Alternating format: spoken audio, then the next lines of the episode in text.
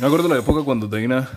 dijo que, incluso, si no estoy mal, fue un video de, TMZ o de TMZ, que creo que Dana estaba saliendo de un restaurante o de algún sitio y se iba a montar la camioneta para irse y llega un reportero de TMZ y le pregunta a Dana, ¿cuándo vamos a tener o cuándo va a haber mujeres en la UFC? Y él llega directamente, le dice nunca. Sí, así nunca, pues le dice no, no mal, pero le dice riendo que nunca. Y creo que unos años después, no sé si dos, tres años después, no solamente crean la división, sí, no solamente se abre el espacio para que las mujeres tengan de algún tipo de, de competencia dentro de la UFC, sino que se incorporan a todo un roster. O sea, si no estoy mal, ellos estaban con Invicta, que Invicta, hasta donde tengo entendido, es o era en ese momento la promoción, aunque creo que sigue existiendo, pero era la promoción que era enfocada 100% en, en, las MMA para mujeres. Y, eh, digamos, ellos de alguna manera compran, hacen un arreglo con esa institución, creo que encima la compran total, y instalan de campeona a Ronda Rousey sin ella haber, pues, digamos, competido directamente en UFC, pero ya ya venía con su racha, eh, pues, en todo el tiempo de que venía de invicta. Entonces, ellos de alguna manera crean la división, y no solamente la crean, sino que se viene todo el boom de Ronda Rousey. Porque en su momento, pues digamos, Ronda empezó a ganar, empezó a ganar, y no solamente ganaba, sino que ganaba en el primer round con su misión y ganaba de, buena manera y se empezaba a generar este, este, este boom de Ronda Rousey que empezaba a aparecer en televisión, que se le daba más importancia al hecho de que ella venía a los Olímpicos, se le daba, digamos, como toda esta cobertura mediática de, de, una estrella internacional, ¿sí? Lo que hoy en día a lo mejor es Conor McGregor, en su momento y de pronto a un nivel más reducido lo fue Ronda Rousey cuando estuvo en el tope, en el tope, tope, tope de su, de su popularidad, digamos. Y, digamos, fue, se fue pasando toda la división de Ronda, ¿sí? con todo el boom y las películas y demás, y se fueron creando otras divisiones. Y en esas divisiones también fueron llegando nuevas figuras, ¿sí? ya sea John, Joanna, John Jacek, ¿sí? The Boogie Woman, ya sea Rose Namajunas, ya sea la propia Amanda Nunes, ya sea Valentina Shevchenko, empiezan a llegar nuevas caras que de alguna manera construyen la división, o no la división, construyen todo lo que es el UFC para mujeres, hasta el punto de que hoy en día, cuando uno ve un evento de UFC, por lo general, las, de, las peleas de las mujeres siempre son bastante entretenidas, incluso más de lo que algunas peleas, sobre todo en, las preliminares o en las que están recién introduciendo la cartelera, son las, las más interesantes. Incluso si nos ponemos a ver, cuando las peleas entre mujeres son por campeonato o por, por, o en un puesto, digamos, elevado dentro de la cartelera, ya sea un co-main event, ya sea un pre-main event, o sea, antes del evento estelar o dos peleas antes del evento estelar, por lo general siempre dan una buena presentación y siempre es entretenido verlas, porque digamos, por un lado, resisten bastante, por otro, tienen poder de knockout, y por otro, digamos, es, es, es, es un espectáculo muy plenamente, o sea, yo me acuerdo, por ejemplo, viendo la pelea de, de, de, de Ronda, de Ronda contra, contra Holly Holm, el estadio estaba completamente lleno, sí, si no estoy mal fue en Australia, estadio lleno, creo que hicieron como un millón de ventas de, de pay-per-view, y en esa noche que pues llega y, y, y ¿cómo se dice? y Holy le mete la patada en la, en la cara a Ronda que la noquea y le quita el campeonato, ese estadio estaba explotado. Y después las redes sociales con la reacción de Ronda y demás también estaban a todo dar. O después, cuando Misha Tate le gana el campeonato a, a, a Holly Holm, también fue una no tan, no tan grande como lo que era Ronda Rousey, pero también fue una mini explosión de, de, de, una buena pelea y que terminó con un momento, o sea, que generaba momentos interesantes y generaba momentos que quedan en la memoria de los fanáticos y al final eso es lo que de alguna, de alguna u otra manera se espera dentro de las peleas. O sin ir más allá cuando pelearon Ronda y Amanda, que Amanda la despachó en 40 segundos y que le metió una tunda bravísima en 40 segundos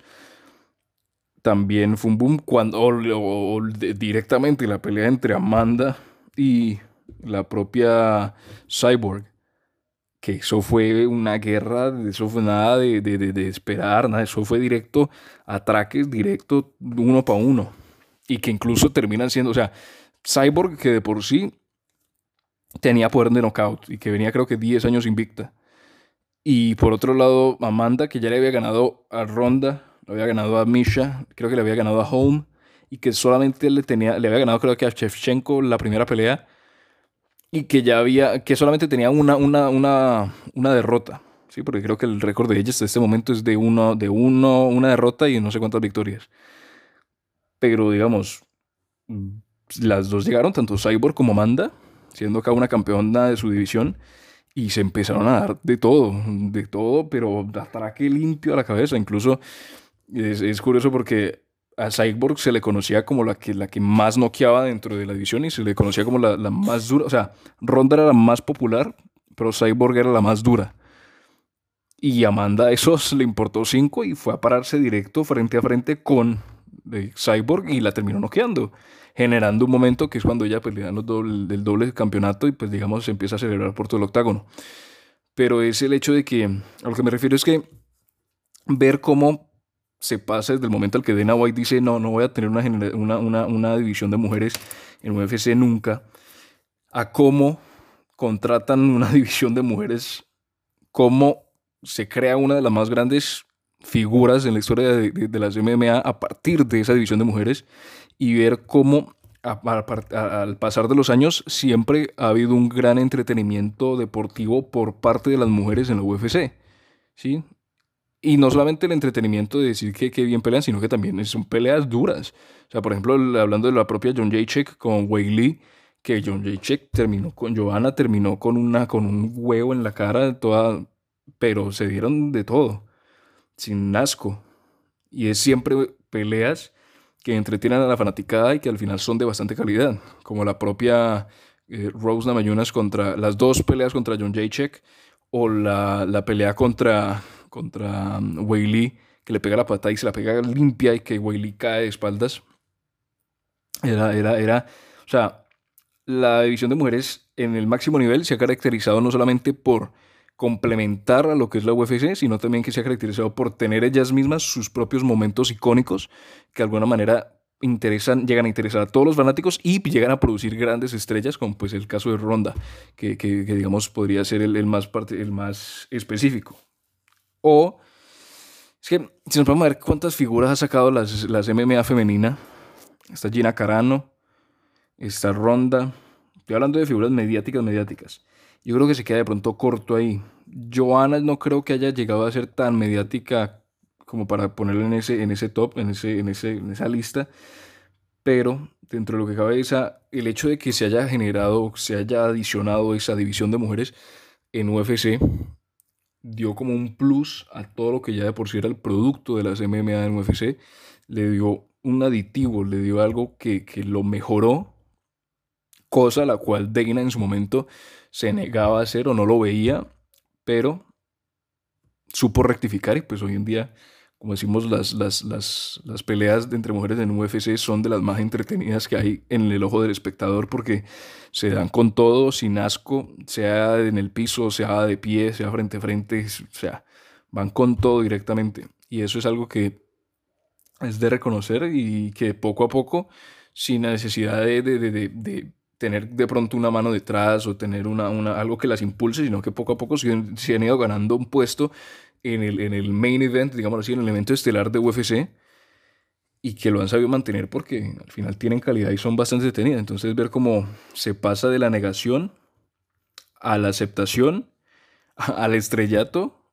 y al mantener una calidad extraordinaria que al final termina ayudando al producto que de por sí pues ya era bueno, o sea, lo termina impulsando aún más. Es curioso ver cómo, cómo cambian las cosas en relativamente poco tiempo, porque desde que, Dana dijo que no hasta ahora, no han pasado siete años, creería yo. Entonces es curioso ver cómo, cómo ocurre eso. Faltará ver cuál será la próxima ronda Rose. Faltará ver cuál será la próxima gran estrella. Y eso que hay otra pelada en PFL, que a lo mejor,